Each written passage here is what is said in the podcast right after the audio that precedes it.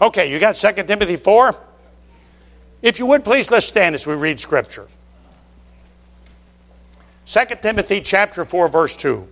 Preach the word, be instant in season, out of season, reprove, rebuke, exhort with all long suffering and doctrine. Let's read it again, shall we? You can read along silently as I read out loud. Preach the word. Be instant in season, out of season, reprove, rebuke, exhort with all long suffering and doctrine. Dear Father, help us tonight as we look at this to understand what you've said and to live in light of it. Please, I pray in Jesus' name and for his sake. Amen. You may be seated. If I were asked what the most misunderstood things in our circles, that is, in independent Bible believing, Bible preaching circles, if I were asked what are the most misunderstood things in our circles, I would name two things. Preaching and invitations. Now, I know all of us think we know what preaching is when we hear it, but I'm convinced personally that most of us don't understand fundamentally what it means to preach or to hear preaching. And I think the same is true about an invitation. I think there's a lot of, with good people and godly people and people who love the Lord, I think there's a lot of misunderstanding about the invitation. Now, if you want to understand an invitation, you've got to understand preaching. And the best definition of preaching I know of is found in 2 Timothy 4 2. Now, it's not the only place, and it's found not only by statement, as is the case in 2 Timothy 4, but it's found also by illustration. I love it when the kids go in and out here, they all bow down, you know, as if nobody can see them. I think that's really great. Uh, the answer to that is have all the kids sit in the back with the backsliders. That, that will take care of all that. You know I'm kidding, don't you? Okay. Yeah, yeah. Okay, can, can we get back to preaching? Okay. So, what is preaching? Well, while it's illustrated for us often in scriptures, Peter's sermon in Acts chapter 2, the Lord Jesus in his preaching um, on the Mount, and uh, I love Stephen's sermon, Stephen's sermon, but all of them illustrate it, but what is the definition? All right, in the Bible it says preach the word. The word preach there is the word herald as a prophet. So, herald as a prophet, the word. There are three elements in preaching. And if any one of these elements is not present, then what you're hearing is not preaching. There are three elements. Number one, authority. Preach the word. Now, listen, every Bible preacher Every God called preacher preaches the Bible. And the authority for a preacher is the Bible. It's not his experience, it's not the breadth or length of his ministry, it is the Bible. Somebody says, Man, he is a. He's really a successful preacher. He preaches to 2,000 people every week. That doesn't make him successful. The question is does his authority come from the Bible? Now, if I preach and I say, I think this is what we should do, that has some value, but not much. But if I preach and say, Thus saith the Lord, that's very valuable.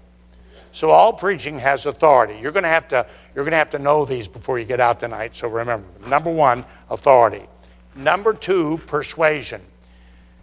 Uh, the Bible says, preach the word, be in season, out of season. Reprove, rebuke, exhort. The word reprove means to convince or convict. We've misunderstood this too. Somebody says, Oh, he came to church and he was under conviction. You could see it. He grabbed the chair in front of him or the pew, and you could see his knuckles were turning white, and he was under conviction. That's not necessarily conviction. It may be Conviction doesn't mean you hear something and you're frightened by it, it means you're convinced of its truth. So if I hear the wages of sin is death, good to see you back, young lady. If I hear the wages of sin is death, I am convinced of the judgment for my sin. That would be frightening, would it not? But if I hear the gift of God is eternal life through Jesus Christ our Lord, I wouldn't be grabbing the pew, I'd be smiling because I would be convinced of it. When the Holy Spirit has come, He will reprove the world of sin, judgment, righteousness. In other words, He convinces the world. Part of what a preacher does is similar to what a lawyer would do before a jury. He gives the evidence, he has his authority, the evidence, and he seeks to persuade people. So you have authority and persuasion. Number three is teaching with all long suffering and doctrine. Let me say this Bible preaching always has teaching. Are you listening? Always, always, always, always, always. Bible preaching always has teaching. Now, some Bible preachers are more teachy, some Bible preachers are more persuasive. Isn't that true? Have you ever heard a guy? I, I, I tend to like, like this, but have you ever heard a guy uh, that when he preaches, you're just you're just persuaded? I mean, when he finishes preaching, you want to go out and burn a building or shoot a communist or do something. You're, you're, have you ever heard a guy like that? Um, I call them, I, I probably shouldn't do this, but I call them bless God preachers because they say things like, Bless God, I may be a nut, but I'm screwed on the right bolt. Amen? Uh, or they say things like, Well, what you're saying is you can lead a horse to water, but you can't make him drink. That's what you're saying. Well, let me say this, brother. Water him down or salt him down first. Amen? Salt that horse down first. And you think, Wow, that's powerful. You can lead a horse to water, but you can't make him drink. Salt him down first. Then you go home and you say to yourself, What did that mean? so you're persuaded, but to what? And then you have guys that are very authoritative. How many of you people have heard Ron Comfort? Anybody? Okay. I talked to Brother Ron yesterday. What would be one of the dominant characteristics of Brother Comfort's preaching? Yeah, quoting the scripture. Very good. Okay, so quoting scripture. So that's true. So I have often said to Brother Ron that he is um, an illustration of Bible authority from the top of his head to the bottom of his feet, which, by the way, is not a great distance, but nonetheless. Um, when brother, now I'm not saying that Brother Ron does not persuade people, he does. I'm not saying he doesn't teach people, he does but he's dominant in his authority. You're following this? So you have some that are dominant in persuasion, you have others that are dominant in authority, and others that are very good teachers. Now, not only is that true among preachers, but it's true in situations. For example, suppose the pastor were going to teach a series on the book of Romans. And he's going to, he's going to preach it on Sunday nights. And so the first Sunday night, all he does is what I call waste a pitch. You know what it means to waste a pitch? How many of you know what that means? Okay. A pitcher is trying to get a guy out, and the guy is a high ball hitter. So he throws a ball that's real high, it's out of the strike zone, hoping that the guy will go after it. But what he has in mind two pitches later is a fastball low and inside.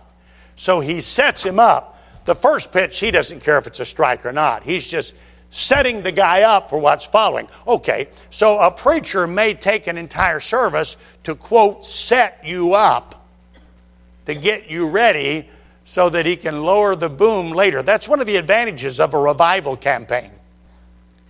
You can be real nice on Sunday morning, be a little meaner on Sunday night, be uh, uh, meaner on Monday night, meaner on Tuesday night, and by Wednesday night you're Donald Trump. So these are things these are things you can do if you can waste a pitch. So some not every service has authority, persuasion, and teaching. You might have just authority or just teaching. You might give the history of Romans and the author of Romans and what people have said about Romans before you're into the book. You're following this? All right. But all Bible preaching, even though it may encompass more than one service, all Bible preaching has all three elements. So the three elements are authority, persuasion, and teaching. Now, are you with me? Okay.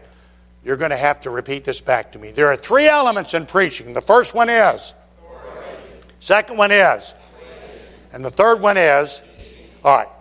Every Bible preacher, therefore, seeks to persuade from that which is wrong to that which is right, from that which is good to that which is better, from that which is better to that which is best.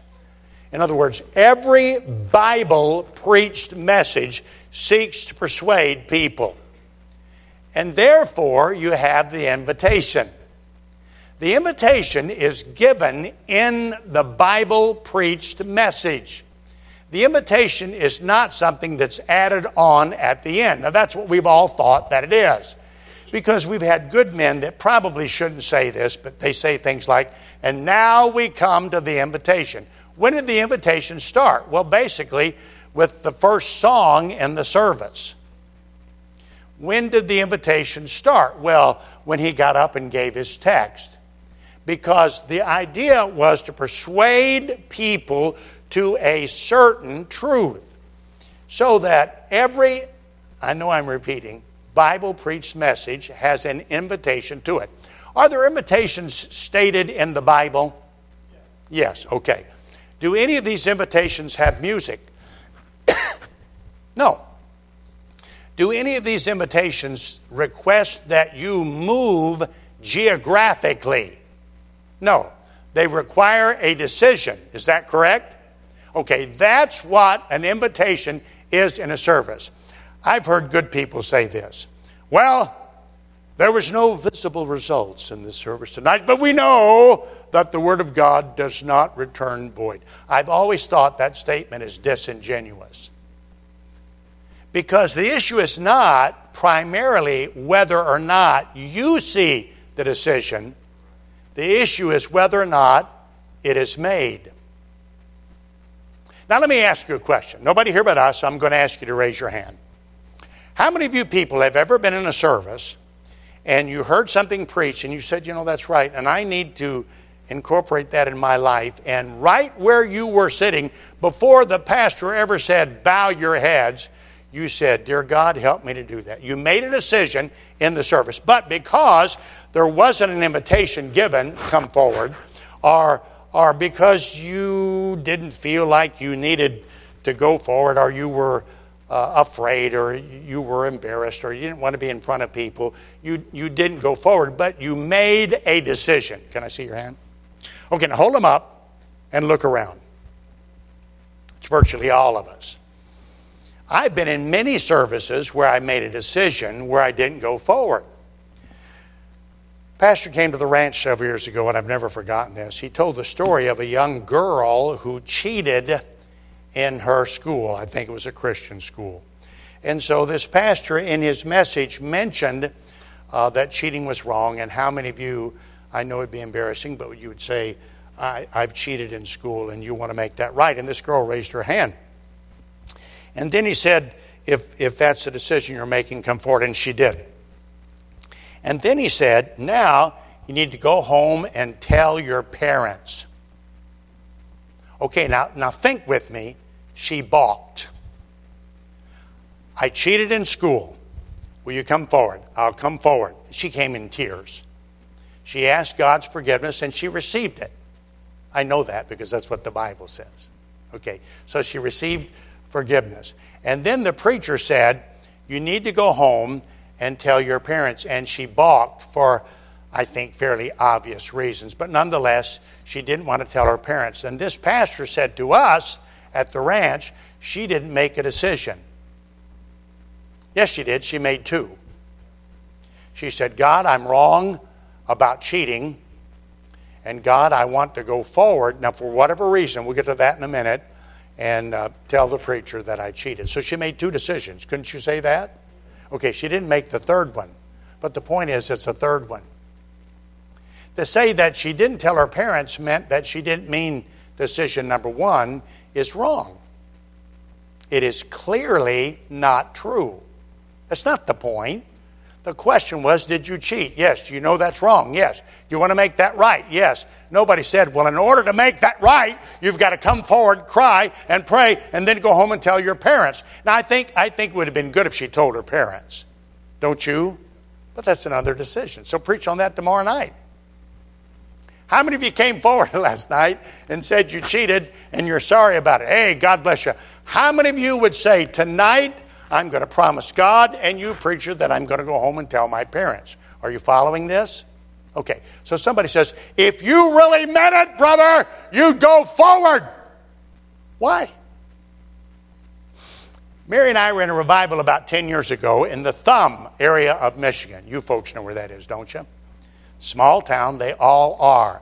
There were three churches in this, we called it a, uh, uh, an area wide. There were three churches in the revival. And so we met in one church. The auditorium was about half the length of this one and about this wide. And there was no room up here. This is an amazing room you have in the platform. There were no rooms to the side. Um, when I preached, I was, I was standing about right here. And so there was no room for people to come forward. So in that revival, if anybody wanted to respond by, quote, coming forward, we had men at the back door. And at the back door, there was a foyer the same size as yours. And across the foyer, there was a large Sunday school room. And in that Sunday school room, we had chairs and cards, and counselors would take people who had made decisions across the foyer and into the Sunday school room and pray with them and answer questions and, and counsel. Okay, so everybody with me? All right. On Thursday night of that revival campaign, after preaching, the question was asked, How many here would like to be saved? And two men raised their hand. Isn't that wonderful? Two men raised their hand. So the preacher said, Well, if you'd like to be saved, trust the Lord Jesus. Then he said, If you will go to the back of the auditorium, there are men there, there are ladies there, there are people that will talk with teens. If you're a man, a man will talk with you. If you're a lady, a lady will talk with you. They'll meet you at the back. They'll ask you why you've come. You tell them, I've come because I'm trusting Christ tonight. And then somebody will give you information that'll be a help to you and pray with you and answer questions. Is this good? Okay. Both men that raised their hand when we stood and had softly and tenderly, or just as I am, or where he leads me, I will follow, or whatever. Both men made their way to the back and met a counselor, and both men were saved. Now that's wonderful, isn't it? Okay, now suppose I'm explaining this service to you and you didn't know anything about it, and I say to you, you know, we had a revival in the Thumb area of Michigan. And on Thursday night, praise God, two men went backwards. What would that mean to you? What would that mean to you? Nothing. Okay. What does? Praise God, we had two men come forward. What would that mean? Are you listening? Nothing. That's not the decision. The decision is will you trust Christ? See, okay, then somebody says, well, all right, so let's, let me see. Preaching is persuading you persuade people, the Bible does, to trust the Lord Jesus. They respond to that, and um, well, why, why, why can't they why can't they go forward? Well, let me ask you a more salient question: What purpose is served if they do go forward? Why do we ask people to come forward in an independent Baptist church? Now, there are several reasons, but there are two major reasons and if I may, let's go through these, okay? Two reasons. Number one is encouragement for the body, encouragement for the church. Here's what the Bible says this is in Hebrews chapter 10. The Bible says that we are to provoke, stir up one another unto love and good works. So, part of the reason that we meet as a church is for the purpose of stirring up, provoking one another unto love and good works. We come here to encourage other people, and that's part of what we seek to do in a public service. So when you make a decision, it's where you are, it's in your head, it's in your heart. But the reason you're asked to come forward may be simply to be a testimony or encourage the church. Does that make sense? Suppose I said, uh, this morning um, a man was saved. Well, you'd say, I didn't know that. Well, of course you didn't because nobody came forward. I don't know that a man was saved this morning. I was able to give the gospel to a man after the service because the dear people who brought him introduced him to me and his wife. Um, and, and we were just talking. I said to him, Have you ever trusted Christ? He said, No, I haven't. I said, Have you thought about it? He said, Yes, I have. I said, Did what you heard this morning make sense? He said, Yes, it did. I said, Well, would, would you like to trust Christ? He said, Well, I'm, I'm thinking about it. Well, I think all that's good, don't you? All right, but the point is, you don't know about any of that except I've told you. And I've told you to make a point, an illustration, and also to encourage your heart. I think that's great. I told the pastor at lunch, pastor said, We'll follow him up. I'm, I'm praying that that dear, that dear gentleman will trust Christ. See, I, I think he can, and I think that's good. But the issue is not will he come forward, the issue is will he trust Christ? Okay, so why come forward? Number one, for encouragement, to encourage you. Remember all those decisions that you made and you didn't go forward that we talked about earlier? None of us knew about it. Brother Burden raised his hand. He made decisions. I, we didn't know what they were. I think one of them was he's going to stop smoking cigars, but I don't know. I don't know exactly what they were. But see, wouldn't it be a blessing? now, it's not necessary to the decision, but it's helpful to the church. You following this? Number two, is so that people can be counseled. Now, this is what we've fallen down on most, I think, in our circles and invitations. When, when people come forward, they need to be greeted and prayed with generally. They need to be counseled, they need to have questions answered, and it's difficult to do that in the auditorium. I don't mind if you do it, I'm not opposed to your doing it, but at the ranch, we take them outside. And I think that's best. You can do it any way you want to, but I think it's best. I remember when I first started in revivals, I used to get so bothered by this. The pastor would send up and he, he'd say, Now we had, uh, we had several people come forward this morning, and we're so grateful. I've got two cards, and he'd, he'd read the names. Um, and then he'd say, And then um, Mrs. Smithers is talking to this dear lady. Do you have the card ready yet? Uh, Mrs. Smithers? No, no. Okay. Mrs. Smithers is talking to this lady, and we're all praying for this lady. And Mrs. Smithers, you have the, you have the card yet? Uh? No, she doesn't. Well, I don't know. They're talking about something like, what it means to be saved. I don't know, something like that. Um, um, any announcements? Uh, how about the bus director? Any announcements? Any announcements from the kitty meetings? Any announcements from the young? You have the card ready yet, Mrs. Smithers? No. Okay, now that bothers me because that misses the whole point. Let Mrs. Smithers counsel this dear lady to Christ. Make sense? So, counseling is important. Now, let me give you an illustration. My dad preached in a church that was a real soul winning church. They had people that would go out and win people every week, and I love that. And this would have been, my goodness, this would have been 40 years ago. So the pastor and my dad were good friends. And the pastor said to my dad, Now I'm making up the numbers. I don't remember the numbers, it's not important, so I'm making them up. The pastor said, This week, soul winners in the church have won 15 people to Christ. The church was large, 3,000. This week, the soul winners in the church have won 15 people on visitation to Christ. And those 15 people are going to be here. They promised to be here on Sunday morning, and they should respond to the invitation to make a public profession of their faith in Christ. Okay, is it wonderful to win people at home? Yes or no? Is it good for those people to publicly profess faith in Christ? Yes or no? Okay. So this preacher was teasing my dad, and he said, Bill, if we have 15 saved this morning in the service, that'll be fine. If we have more than 15 saved, you're doing a great job. If we have less than 15, you're a detriment to the church. Now, he was just, he and dad were just having fun. Okay, now I don't remember the numbers again, but for illustration, I will say there were 20 people that morning who had come over the matter of salvation. 20 people. Okay. If you were in the service and somebody said to you, How many people were saved this morning at this Baptist church? You'd say 20 people. But that would not have been correct. How many were saved this morning? Five. 15 were saved last week. Now, now don't misunderstand me. I'm all for all of that.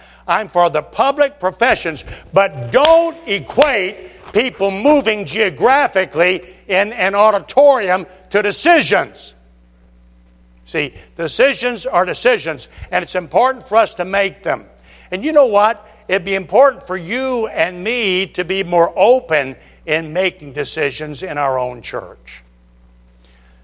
Now, please don't be offended because this is not meant to be anything but a help. Look, if God speaks your heart, and if you are making a valid, legitimate, genuine, helpful decision, at least occasionally, I think it'd be good if you'd respond in the service so that other people would know that God's speaking to your heart. Can I see your heart? Can I hear God when He's speaking to you? No, no. Okay, so how would I know that when the pastor preaches and the Holy Spirit works, that God's dealing with your heart? Well, one way I could know it is if you would get up and come to the front and tell the pastor and have a word of prayer and go back. They said, Brother Rice, but I, I already made the decision in my seat. I know that. I think most people do. When I give the gospel, it is my desire that people will be saved where they're seated. And then I'd like to encourage them to come for counsel. But I, I, I never have thought, well, if they're really saved, they'd always come forward. Why would they? It's new to them. Why would they? See, um, for example, this is a habit of mine. I've done this for many years. If a fellow raises his hand in the service, I don't want to embarrass him, but if I can, I meet them after. So, pastor will say, Brother Rice, you go with your wife back to the book table. This has happened scores of times, and I don't go anyplace because I want to meet this guy. So I'll, I'll, walk back five or six pews. I'll shake hands with a couple of people. Then I'll walk up this guy and I'll shake his hand and say, My name's Bill. And he'll say, My name is Raymond or whatever. And he'll tell me his name. And I'll say, Listen, I wouldn't embarrass you for the world, but I noticed you raised your hand asking for prayer about salvation tonight. And then I'll say, Has anybody ever showed you how to be saved? And he'll say, No. And I'll say, Well, could I just take a few minutes and show you how to be saved? Or could the pastor? And I would say 85%, 90% of the time, they'll say yes. And so then you'll sit down with a fella and lead them to Christ. Now, let me ask you a question. What kept that man from coming forward? Was it he didn't want to trust Christ, or was it something else? I remember teaching in a class. You visited the class once, and I was teaching about uh, evangelistic preaching and how to give the gospel and so on and so forth. And this student raised his hand and said, Aren't you making salvation too easy? Now, I want you to think about his question. This is important. Aren't you making salvation too easy? What he meant was, Aren't you making it too easy for people to come forward? That's not salvation. And you can't make salvation easier than it is. It's trust or believe. And arguably, it's either very easy or very difficult depending upon the person. You know, trusting in Christ is not as easy as some would have us believe it is. It's a life changing decision. And it's not necessarily easy, especially for a person that's just recently heard the truth of the gospel. So this student said to me, Aren't you making it too easy? And I, I said, You can't make it easy enough. Let me, let me give you an example. Uh, would you come forward in the service tonight if this were the invitation? I don't want to. I don't want to trivialize the invitation. I'm, I'm giving you an illustration. Okay? All right. Here's the invitation. How many of you people, this is scary, Pastor, how many of you people love the pastor? I do. Okay, you love the pastor. And how many of you people would support the pastor as best you know how when the pastor is following what he believes to be the Lord's leadership. Would you support the pastor? Can I see your hand? Okay. Now, suppose I said, I love the pastor, you love the pastor. We're going to have um, Brother Kevin play um, Nearer My God to Thee. And if God spoke to your heart, you love the pastor, you want to support the pastor, I want you to leave where you're standing, come down, shake the pastor's hand, and go back and, and sit down. Would you do that? Okay. You're responding to an invitation. Well, you say, yeah, but that would be easy. Of course it is. I understand that. But any invitation would be easy if it's easy up here. If you'd say, okay, I'm making a decision, I want people in the church to know it, and so therefore I'm, I'm going to respond. Are you still following me? Okay. Um, it's prayer meeting. You have any requests? I, I do. I do. I do, uh, Pastor. Um, um, I'm on a diet. This is not me. You know, this is us. I'm on a diet and pray that I'll stay on the diet. I've been on 16 in the last two months, and so pray with me that I'll stay on the diet. That would be fine, wouldn't it? Okay, you're saying that to the church. Isn't that okay? Isn't that okay? Because we love each other, don't we? And we want to stir up one another unto love and good works. Now, listen to me. When a Bible preached message is given, and God speaks your heart about it, and you make a decision about it in your heart, which is where it always has to be made, it's not going to kill you for other people to know it. So encourage them. Respond.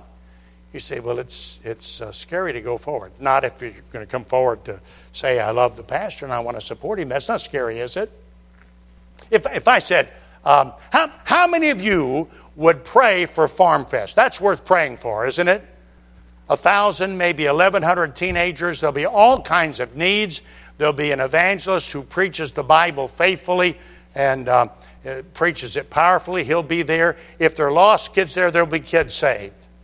And if there are backslidden kids there, there'll be kids make things right with God. And there's going to be 1,100 people. What's not to like about Farm Fest? Well, it's a lot of work. Big deal. You believe in the Great Commission? Okay, then let's get with the program. Okay, so if if I said, how many people would support Farm Fest? Wouldn't you be in for that? That doesn't mean you have to help make sandwiches. Doesn't mean that. Um, it doesn't mean uh, you have to remember the fruit basket. It doesn't mean that. What it means is, are you for? If I said, how many, how, how many people here will pray for Farm Fest this weekend? Come on, help me out.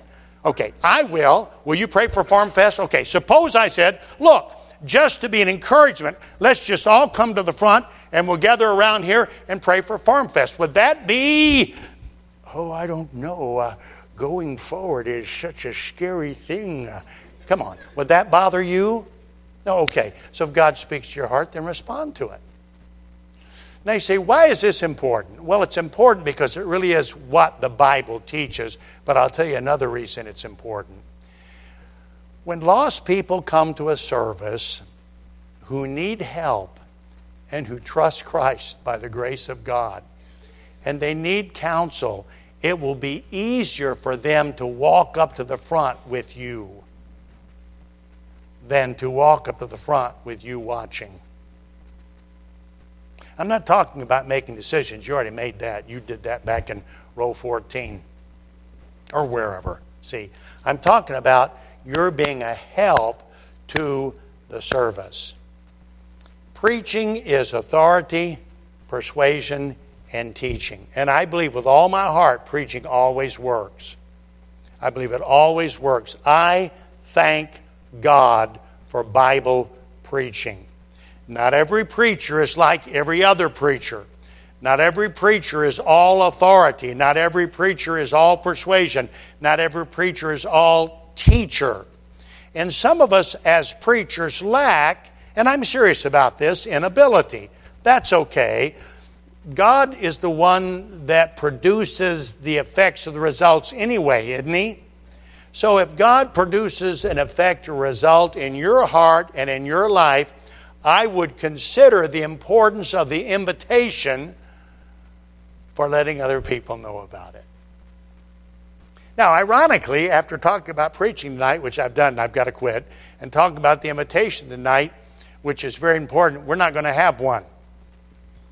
Okay, why not? Because I want you to think about it and not express it. I want you to think about the importance of the invitation and you're responding to it. But I would like to ask you to do this. In the next month, or in the next, uh, well, let's say the next month. In the next month, would you promise God that if the Lord does, through the preaching of His Word, speak to your heart specifically about something, that you will respond in an open manner, i.e., come forward And you do that primarily for the help of the church. Would, and you don't have to raise your hand. Would you do that? Would you do that? Would you say, okay, um, I want to be a help? Now, we don't want to be frivolous. You don't need. I've been in some churches where if you sneeze, 20 people will come forward. That's fine. Doesn't mean a whole lot, though, does it?